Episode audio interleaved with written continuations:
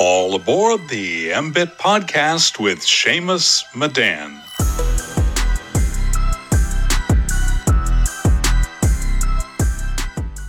Today, we have to talk about climate change.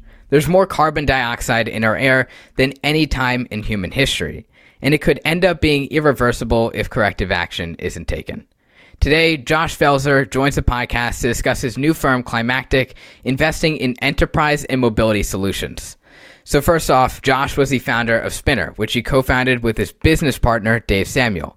It was one of the first online music and entertainment services that he sold to AOL for 320 million. He also co-founded Crackle with Dave and then sold that company to Sony for 65 million. After being in the entrepreneurial world for quite a while, he decided to launch his own fund, Freestyle, investing in companies like Airtable and Patreon. He recently left to launch his own firm, Climactic, investing in climate solutions. First off, Josh, thanks for joining. It's a pleasure to have you on. Great to be here. Do I do the product placement now? Uh, sure. Spindrift. Is that a company you've invested in or? No, no. Although once I tweeted about them and they sent me a case of Spindrift. So, you know. Hey, free sparkling water. Might as well. Uh, so I want to start this probably earlier than most of the podcasts you've done on before. Instead of starting with your career, I want to first start off What's the earliest thing I would need to know about you to understand who you are and everything that you've accomplished? Oh, wow. So, way, way back, I was 17 and I wanted to live away from home for the summer. And I talked my parents into letting me go. So stupid of them to let me do this, but it let me go live for the summer at Ocean City, Maryland, which is, you know, kind of like a destination. But I lived on First Street, which is the worst part of Ocean City, and I shared a one bedroom apartment with eight guys. And my bed was literally on the on the on the porch. But I had my own bed, but it was on the porch. So I slept outside every night. And I had probably seven jobs that summer, you know, from like school self screening t-shirts to I was a fry cook at the Arthur Treacher's and basically I just did I did what I needed to to get by and have a great summer. I just did it all on my own. I was 17. My parents had no idea. And I I just went to Ocean City without any knowledge and without a job, of course. And I managed to to, you know, get whatever job I needed to. And I had an amazing summer, but I was very self-directed, self-sufficient. I never asked my parents for money.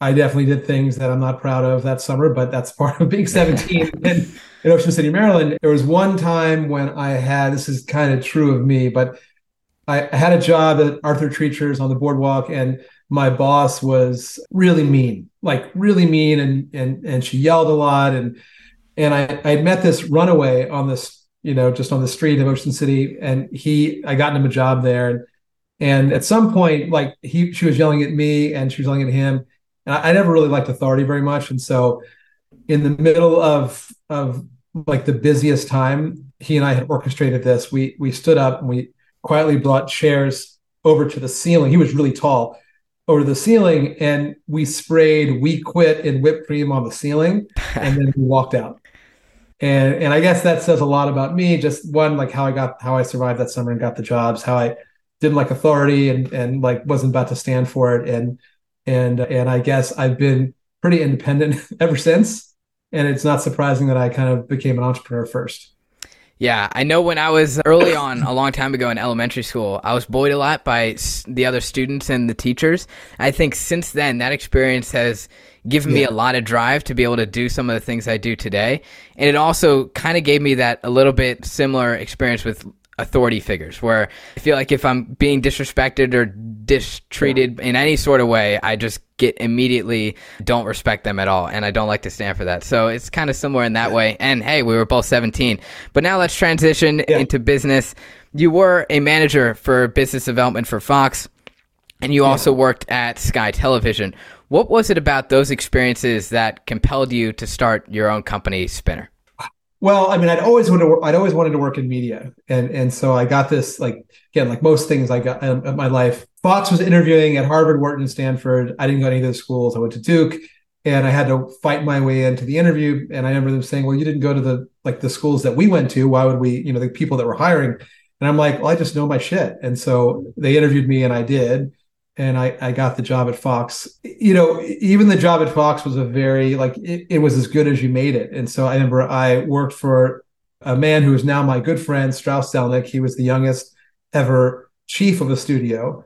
He ran the studio at Fox, 20th Century Fox. And then my other boss was Chase Carey, who ran the network and other businesses. And and I can tell you a funny story that has nothing to do with me as a founder, but but it's a really cool story. And next to my office was this guy Mel Brooks, who I don't know if you know Mel Brooks, but a lot of people know him. He's a like foundation in in comedy, and like he he wrote he created Young Frankenstein, which is an old movie, and Blazing Saddles, and all these famous like comedic successes. And I would walk by his office every day, and he would he would yell at me in a nice way. He would say, "Hey kid, come in here." I'd walk in his office. He'd say, "What do you do?" And I would say, "Well, I work for Strauss and Chase, and I do this." He's like, "Okay, get out of here." And then the next day he would call me and he'd say, he'd say, kid, come in here. What do you do? And it took me like five or six times. And I finally went to him and said, you're totally messing with me, aren't you? He's like, now you got Hollywood. first lesson. But, you know, even at Fox, I had to be, you know, it was up to me to like, there were all a bunch of us who worked there in business development and I wanted to work on the coolest projects. And so I had to be like self-started to get those deals and, and to not be stuck with the stuff no one wanted. And so I just was really good at that. I ended up getting an assignment in the UK where I worked for Sky Television. That was all on me, where I maneuvered my way into into that opportunity, and then they ultimately hired me and transferred me from LA to London. And it was really in London where I worked for Sky that I kind of got my first taste of technology because in in the UK at that time there was a lot of interact interactivity around television. There was something called like teletext and the TVs all came with this text and you could kind of like hit a button on your remote and you would you could see like deals on on travel and and uh, last minute deals on lots of things and it was kind of the first time I'd seen interactivity applied to media. And so I decided to kind of like focus in on that and help Sky build out its interactive offering. I saw what it could do and I'm like I've got to work in this two-way interactive media world as my career. And so I had a step in between where I worked for a telco, one of the big telephone companies, US West.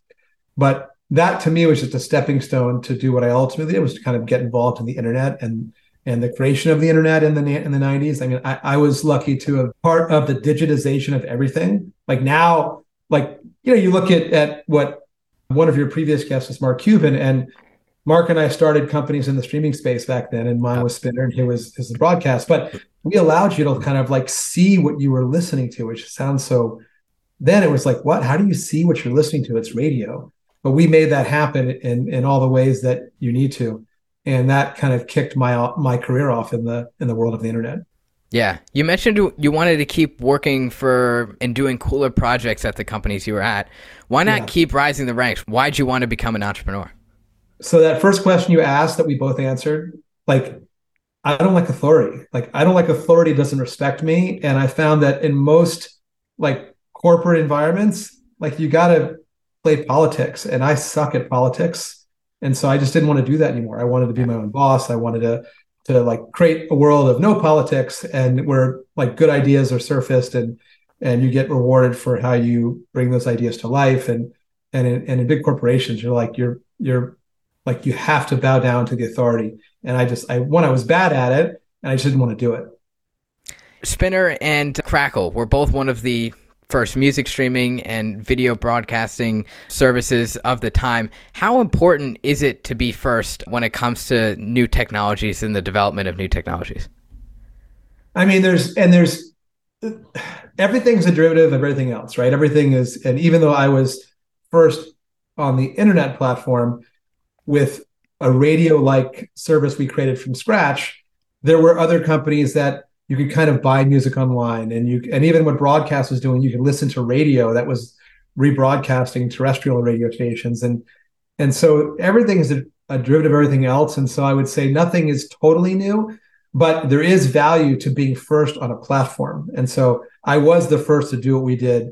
Spinner was the first to do what it did on the platform that is the internet and we were a rocket ship like we just made all the right decisions we got lucky and we were a rocket ship all the way through till the end till we sold it to aol with grouper which became crackle we struggled more. Like we had to pivot in the middle of the process. So we were the first at Grouper to figure to make it easy for people to watch each other's videos. So if I went to Burning Man, which I did, I had no way to share those videos with my friends and family except through like a really tough to use FTP server. And we were the first to bring that to make that mass market. But it still wasn't big enough. And so even though we had to pivot to what we ultimately did, which was a more public video sharing solution, kind of like YouTube. And that played, but even that we were we were playing catch up with YouTube, so we had to sell it. So I think it's it's being being the first on a platform has a lot of value if you can not only make the right decisions, but recognize which decisions are the most important to get right. That second thing, a lot of founders fall down on they try and make the right decisions on everything. But if you can recognize which decisions are the most important to get right, you'll spend more time on it and hopefully most likely more like have a higher probability of being right. And sidetracking just a little bit, we're going through a big innovation for technology, especially with the development of artificial intelligence. What companies do you think could come out on top? So I'm focused more on when it comes to AI, I'm definitely focused more on climate tech than trying to figure that out for general tech. It is my job to figure it out for climate tech. We did a market map that we released recently of like the top companies using AI to, for, in the world of climate. And I'm biased, right? So so I'm gonna I'm biased towards some of our own companies, but I think you know WeaveGrid, for example, if you have an EV and you charge your EV, which most of us do, WeaveGrid helps you connect to the utility and figure out the optimal time to charge your, your EV, right? You don't figure it out, but WeaveGrid figures it out with AI. WeaveGrid then is supplies that data to the phone company, and the phone company then can actually plot out their forecasts for EV EV electricity demand out months and months based on just the small the few data points they have today from the thousands of folks that are using the service. And it's that AI layer that looks at the usage today and then is able to predict the usage in the future that is so valuable that WeaveGrid's doing. That's what utilities are paying for. So I think WeaveGrid's doing great work here. Um, Climate AI is doing something, another one of our portfolio companies, and they're really doing great work at figuring out the impact of weather models 10 years out on agricultural products. So if you're McDonald's and you're the potato buyer for McDonald's, you're able now to look out 10 years and figure out the right mix of farmers right, to buy from based on an interpretation of those models. And so I think that AI applied to data in the climate space is still underserved, but you're going to see it. I think AI will play a, a very large role in whether we're able to save our planet or not, right? For humans, at least. And I'm excited to see how it's appearing today, even though it's still, as you know, very early in scalable applications of AI at the enterprise level. And stepping back into the shoes, when you were one of those founders, you led your team doing something different than arguably most of the other leaders at the time. You led your team with persuasion instead of ordering your employees what to do. What impact do you think that had on the development of both Spinner and uh, Grouper, which is now Crackle?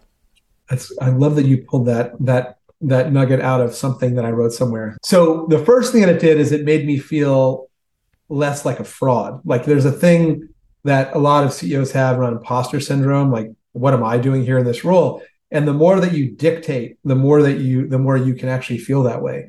The more that you're you're having debates and and you're trying to convince, but also being open to the feedback from other people, the more you feel authentic and the more authentic you feel, obviously, the less of that imposter syndrome, the less that's going to rear its head in your work. So I just felt authentic. Like I was just being my authentic self, especially with Crackle. And you can't be your authentic self by dictating to everybody what they should and shouldn't do. Secondly, it does a thing that I hated about big corporations. Like if you're dictating, then you are the authority and you're telling people what to do and you're not open to other points of view. And so I think being open to other points of view and diversity that comes from that is a big part of of kind of my success and I think the success of a lot of folks. It is not the only way, right? There are plenty of examples of dictators like Jobs and others that that have found success, but it it definitely isn't my way. And so and it also I don't know how happy those people were. I don't know if Jobs is actually happy. And and I definitely, even though it was stressful, I as a CEO, I actually was happy in my job in addition to to being satisfied with my success. Yeah. And before we go into venture capital, one last thing. You had revenue for Spinner of around 1.2 million. You yes. told AOL that you'd sell for 351 million and 99 cents. Why that specific number? So that I was a pretty good deal guy in my day and like still am, but but I think what, what I'd figured out is that I had to, you know, when they first they we got this this like fax, believe it or not, a fax with an offer number on it. And I knew that that I had to, you know, obviously anchor high and then we would end up negotiating. And I knew I had to give very specific numbers because otherwise they would know that what I was actually doing was like, you know, like just guessing. There's no justification for those numbers given our revenue and our, uh, like we were the the most important of our kind in that moment, but our revenue was tiny. And so I just figured the more specificity I ha- I gave, they would think that one, I had another offer, and two, that I knew what I was talking about. And so I did. I we ended up at a number that was a compromise between a general number from them and another specific number from me. And so it kind of it kind of worked out. Yeah, they went. I believe they offered 300, then you countered with 320, and then that was the deal.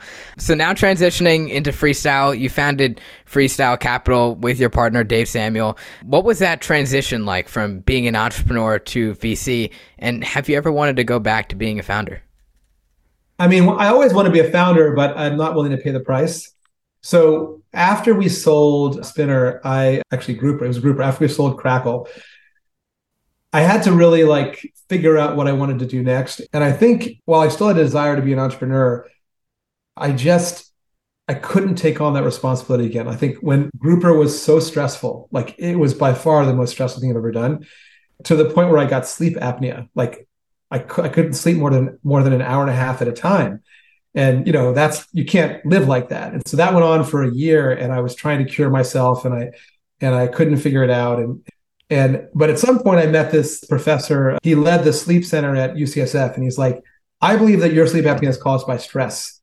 And you need to figure out how to remove yourself from that stressful environment. And so at the time, the only way I could do it was not be a founder again. But I wanted to be as close to the founder world as I could be. Freestyle was as close as I could get, right? But being an early stage investor. And so Dave, Dave kind of felt the same way. Like, and so we decided to start freestyle together. Helping founders was as close as I could be I could get to being a founder without being one. Gotcha. And you've invested in a lot of large companies over the years, including Airtable and Patreon. What do you think separates the successful companies between the unsuccessful ones? I mean, some of it's luck. You, need to have some luck involved. So, so Howie, the founder of Airtable, is our first intern at Freestyle. He went to Duke, where I went to school, and and we got to know him. We got to know him over many many years, and we didn't fund his first company, Etacts. We didn't think it was going to be a big success, and and he ended up selling it for a small amount to Salesforce. But when he went to Salesforce, he actually studied Salesforce. He did it partially so he could study Salesforce and see which ideas might come out of that experience. And he came out of Salesforce is like, I see an opening for a the best of a database, the best of a spreadsheet, but in the cloud, collaborative and usable by everybody. Right. That was the idea. And so he started out with the right idea. But what he said to Dave and I is like, listen, I will take your money, but I have a choice of either going like launching really quickly and going after a specific vertical or creating a platform that would cut across every vertical. But to do that, it's going to take me three years. And I need you not to pressure me for three years to actually generate revenue or to launch the product. And so he knew he had the right vision and he he brought on people around him that that supported his vision including his investors. So he was able to go out and execute on that vision without disruption or distraction. He made like we talked about earlier he knew which decisions were the right ones. Like it was the right decision to figure out whether to go after a vertical or go horizontal. And he recognized that and he made the right decision. So i think and, and Howie never gave up, but it was easier once the product launched and people using it. But that three year period of just product development, and you have to really have religion around your own vision, and he did. And so I think that that how is that story is a great example of, of how to do it right.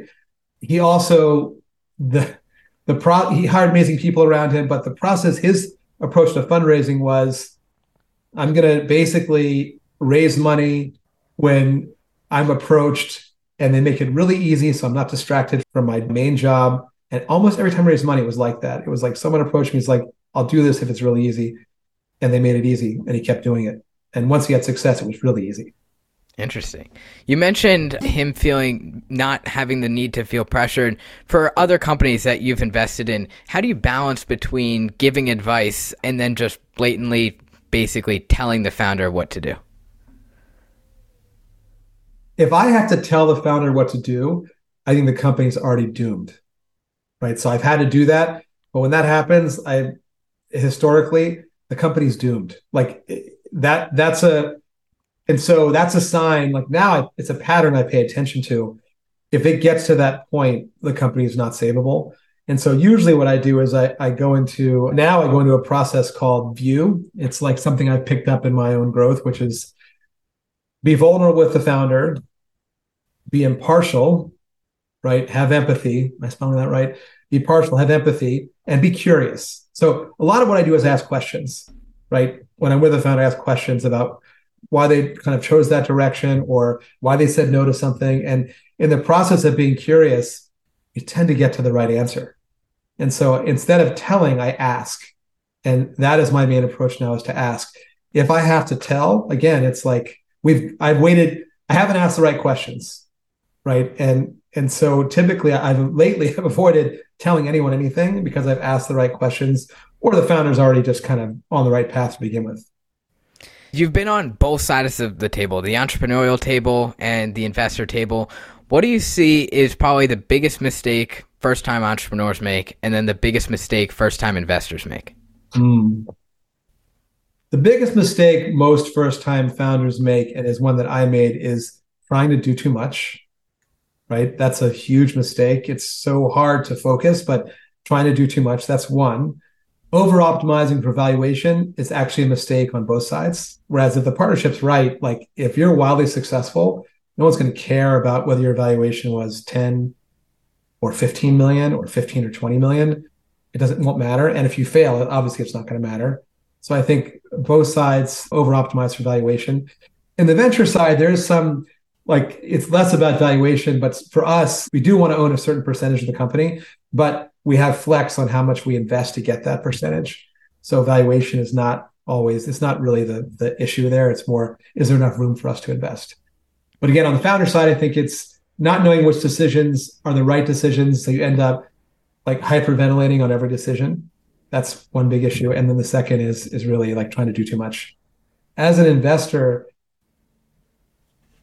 not moving fast enough. Like like analysis paralysis because we're at this early stage like so much of the of what we're doing is art right it's artistry because we're not there aren't a lot of numbers to evaluate right we're not doing late stage and so it's really reminding ourselves that it's about is the most important thing we need to evaluate is the founder right are they going to make the mistakes that i just said they should avoid making right, right. are they open to questioning not even feedback questioning just open to being questioned and the last is does the founder really know what he or she doesn't know? That's one I spend a lot of time on. So it's like, it's going to sound weird when I say this, but does the founder know his or her blind spots? You mentioned decision making, how they might be not being able to make the right decisions or know what decisions to make. How can entrepreneurs learn how to make decisions? Well, I mean, if the ones that are that are open to it, like I, I love investing with other VCs that have been founders, right? We've been through our version of what this founder has been through. And so if if the founder is surrounding him or herself with investors who have been in their shoes, like that's a great place to start because you've got this wealth of knowledge like that's around you that's incented in, you know, to help you become successful. So I think the best way to learn about decision making is really like from the there, there really are three I say there are three ways. There's like learn from the founders that are investing. If you're lucky enough to have founders that invest in you, there's no shortchanging the personal work that you should be doing as a CEO to understand your biases and your own patterns. Like that's that's vital. Like we at, at Freestyle, I developed this this policy like where we would send any founder who wanted to go to this personal growth retreat that I did called Hoffman. And all Hoffman exists, it purely exists to expose the patterns from your childhood that are influencing you today. If you can understand that, then you kind of see your biases.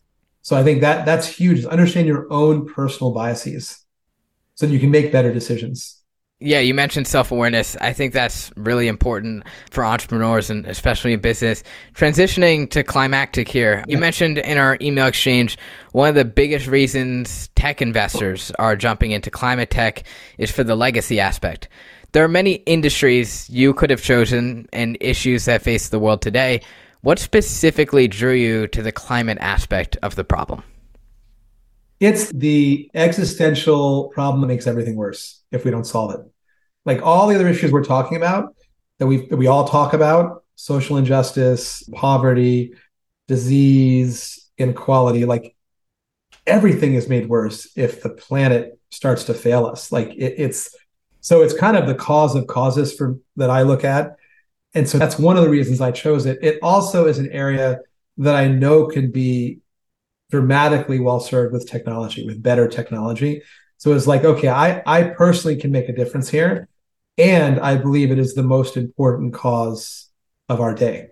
Some of the entrepreneurs and companies in Climactic you can't talk about, but for those that you can, out of the investments before the fund that have been contributed to Climactic and the fund investments, what company are you most excited about and why?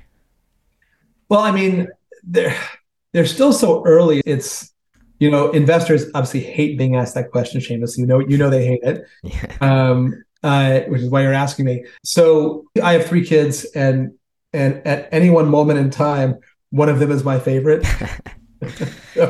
but same, over time, same goes for my brothers.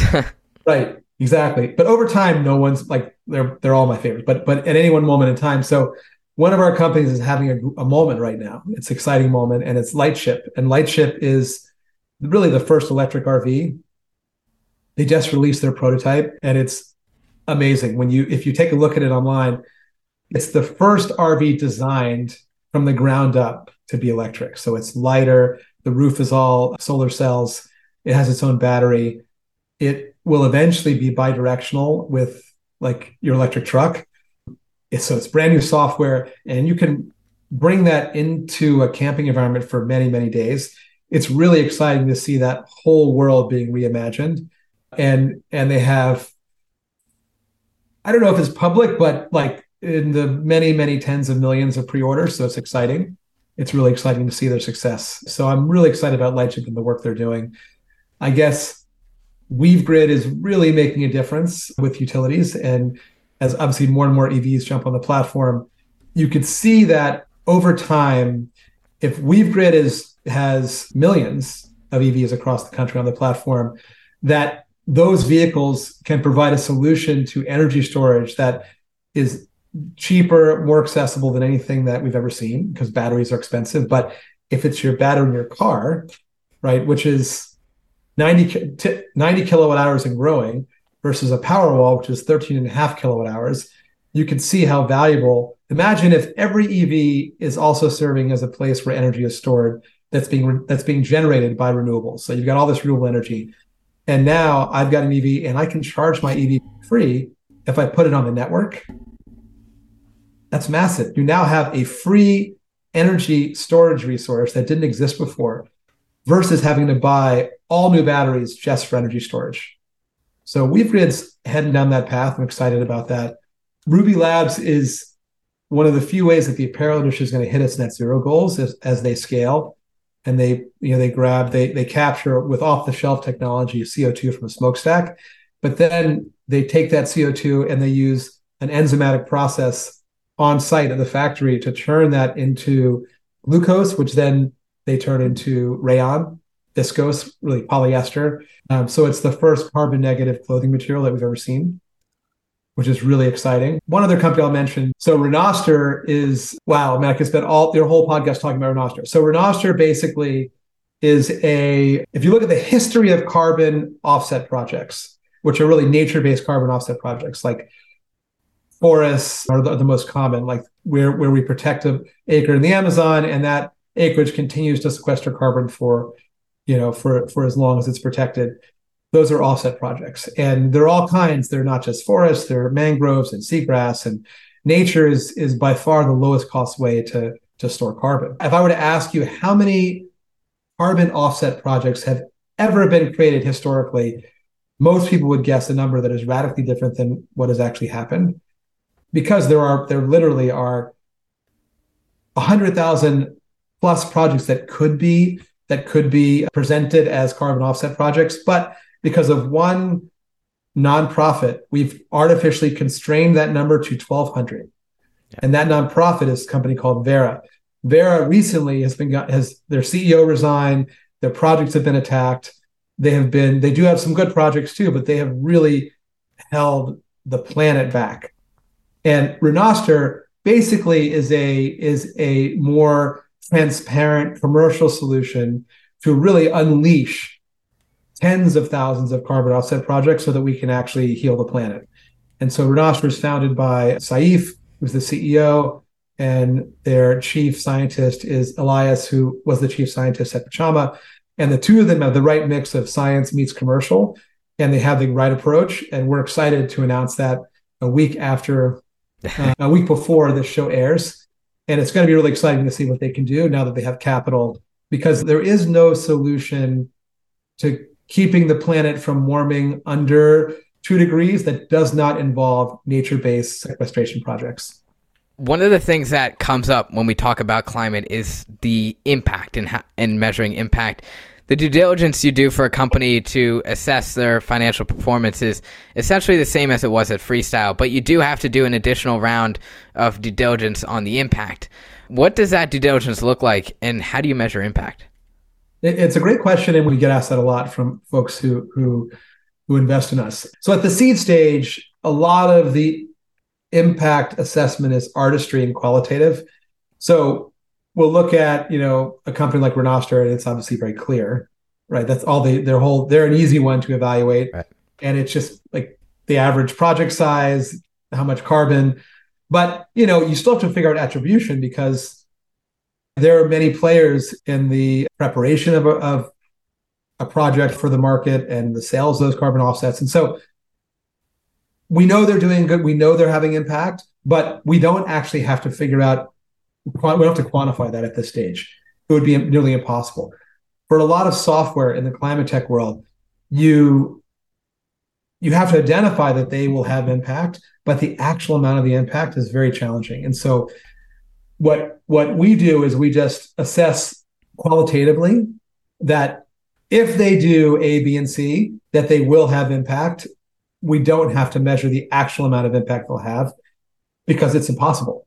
I know when we looked at investing in WeaveGrid, we invested alongside Bill Gates's nonprofit Breakthrough. We invested alongside Breakthrough, and Breakthrough actually went in and did this really complex analysis of how WeaveGrid's technology would mean that utilities would have to buy less storage, less infrastructure, and that would translate into less of an impact on the planet and blah blah blah valuable they did it. We would never have done that. We looked at it and said, yeah, it makes sense that if WeaveGrid makes it more cost effective for EV charging, that's going to have a positive impact on the planet. That's really all we needed to do. And most of what we do at the seed stage is that, and that's true for a lot of our our colleagues like Congruent and and Obvious Ventures. We kind of all look at the world in the same way. We have to feel great about the qualitative, but to quantify, especially to quantify software and its role, really hard. I'm open to new ways of of looking at attribution, but I think it's we're going to be in the qualitative space for quite a while. Got we it. also have like you know it has to pass the smell test of our other partner, Paul Hawken. Paul's like the godfather of climate change. He wrote the two reference Bibles, yep. uh, and Regeneration. And so every deal we do, Paul does his smell test too, alongside our qualitative, and it has to pass that as well. We've talked about climate solutions. Um, one of the topics we brought up with Molly Wood, who was formerly at This Week in Startups and Jason Calacanis' launch fund, is how friendly climate solutions actually are. In Chile Salar, mining activities consumed around 65% of the region's water. That's now having a big impact on local farmers, and in addition, it does cause some pollution to the environment. Now, given it is significantly less than using fossil fuels, but do you think there is a way to be 100% sustainable without having negative side effects during the process? Or is solving the climate change crisis really just slowing down the rate at which we hurt our environment? I think it's it's if we want to keep the planet from warming more than one and a half degrees, we're not talking about never emitting any carbon. We're not talking about never using water. It's trying to keep it to roll it back and then keep it flat. Right? There's there's an amount of of emissions that the planet can handle. Right? It's only it, it's only in the last like 20 30 years that we've really done the damage that we're all dealing with today. I mean, there was a period of time we had the industrial revolution. We did, we definitely were emitting carbon, but it's the quantity that we're doing now that's the problem. So we need to roll back how much we're emitting. For us to get to a like a fully zero emissions environment, I don't know many people who are like outside of science fiction writers that are that are focused on that. I mean, I would love for it to happen. But we do have this thing called nature, and nature is pretty good at sequestering carbon if we actually keep it within a within a, a band. And I think we're just most of us in the climate tech world are trying to keep it within a band. When it comes to uh, mining, especially mining the materials that go into batteries, we are just at the beginning of learning how to recycle batteries. And there are companies that have made billions of dollars trying to figure that out. We need to be really good at circularity. So that's a little different than your question we need to really be good at circularity. And so that we need to take everything that we produce, everything that we mine, everything we manufacture, and be amazing at, at reselling it and reselling it and reselling it until it can't be resold anymore, and then recycling those materials into new products. That circularity is what we're all after. Less about like again getting to the zero emissions world I think that we most of us have come off that that hope that we're going to get to that point, but we don't need to to to really save the planet.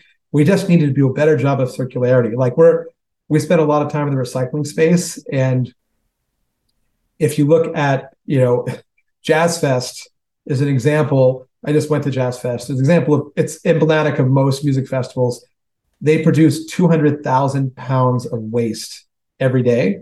Wow, think about that: two hundred thousand pounds of waste if we could only harness that waste, if we could recycle that waste, both the food waste, the plastic waste, the aluminum waste, the cardboard waste, and we could actually have an ecosystem to do all that and then reuse it, that would go a long way towards the sustainability you're talking about.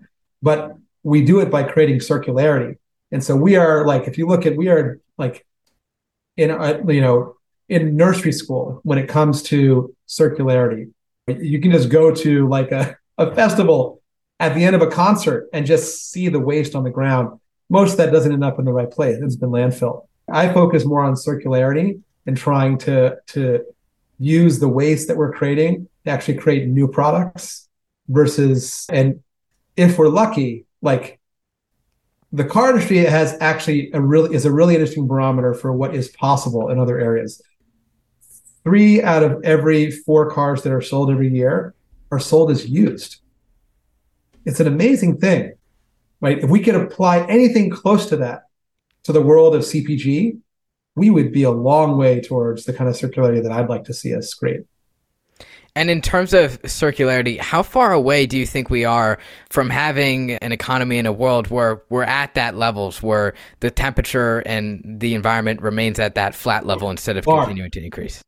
Far, far, definitely far. I mean, climate, climate tech, climate tech versus clean tech is still in its infancy. Like we're there are success stories, right? We're all there are great. There are success stories in in the world of climate tech, but it's still really early. I mean, it, uh, like the way that I'll the way I look at it. So we back. I mentioned this before. I was lucky to be a founder in uh, during the era of the digitization of everything right it was an amazing time to be there and back then we had like digital groups were set up right we didn't and and everything was separate and then over time everything merged like there's no more di- digital group no you're like you're a product manager you're responsible for the offline, the online. There's no differentiating. You don't have specialists, right? Like that are separate from the from the product that is being managed. In sustainability right now, we have sustainability groups, right? It, a lot of it, a lot of the same things are happening in the decarbonization of everything. But over time, you're going to have the merging of like the chief supply chain officer will also be the chief sustainability officer. That's going to happen over time. And we, sustainability will be part of everything that you do at a company versus its own kind of silo group. And, and when that happens, then you know we're like a good chunk of the way there. Gotcha. And before we wrap it up with the takeaways, want to get into a couple slightly deeper questions. Sitting here today, do you have any regrets? So many. What do you continue to do all podcast on mistakes I made, regrets I have? I mean, of course I do. The more mistakes that I made that I'm looking at and say, oh, I would do that different. I'm not hard on myself on making mistakes, but I think, you know, it's funny. I don't ever single them out because I'm like, I make mistakes every single day. And do I, but your question was about regrets. Yes, I have one big regret that I think about a lot. And it was a great learning experience for me, a very costly learning experience for me. So back, I guess it was in was it 2009, I think, right around 2009, 2010. Garrett Camp, who who created Uber, Dave and I and Garrett knew each other, Dave Samuel and I. And we were talking about what he was doing with, you know, Uber. What was it called back then? I forget. But whatever, whatever Uber, it's black. It was called something else. Uber but, Cab, I think something like that. And we were Dave and I were also good friends with Travis, and and we were working with Travis. Travis, we went way back. Travis had a, a streaming kind of like company called Scour that he had started, and Travis and I had talked about that quite a bit. And then he was looking for his next thing, and we he was advising a company of ours. We brought him in to advise a company called FormSpring. FormSpring was like the fastest company with 30 million users ever. It was like a an autonomous social network. And Travis had an offer to become CEO of FormSpring or to become CEO of Uber. We really wanted Travis to be the CEO of FormSpring, but he said no. He became the CEO of Uber. And then he and Garrett were like, hey, you and Dave should lead our seed round, right? We're going to do, you only, I know you only invest 100K, but you can lead our seed round with 100K and then we'll, we'll, you'll help us pull together. And we said, great, well, let's look at it. And we spent time on it. And unfortunately for us, we met a guy whose last name was Spinner. We met him because we bought spinner.com from him. And Spinner, he had started the a version of Uber before Uber, and the city had sued him successfully and shut him down. We when we sold our company to Sony, we got sued. Sold Crackle to Sony, we got sued. And we were really gun shy about businesses that have lots of lawsuits. And so we went back to Travis and, and Garrett and we said, you know what? we we can't do it. It's there's too much. There's just too much risk of being sued, so we're not going to do it. That 100k, not that I count, 500 million today. Wow, that's so, crazy.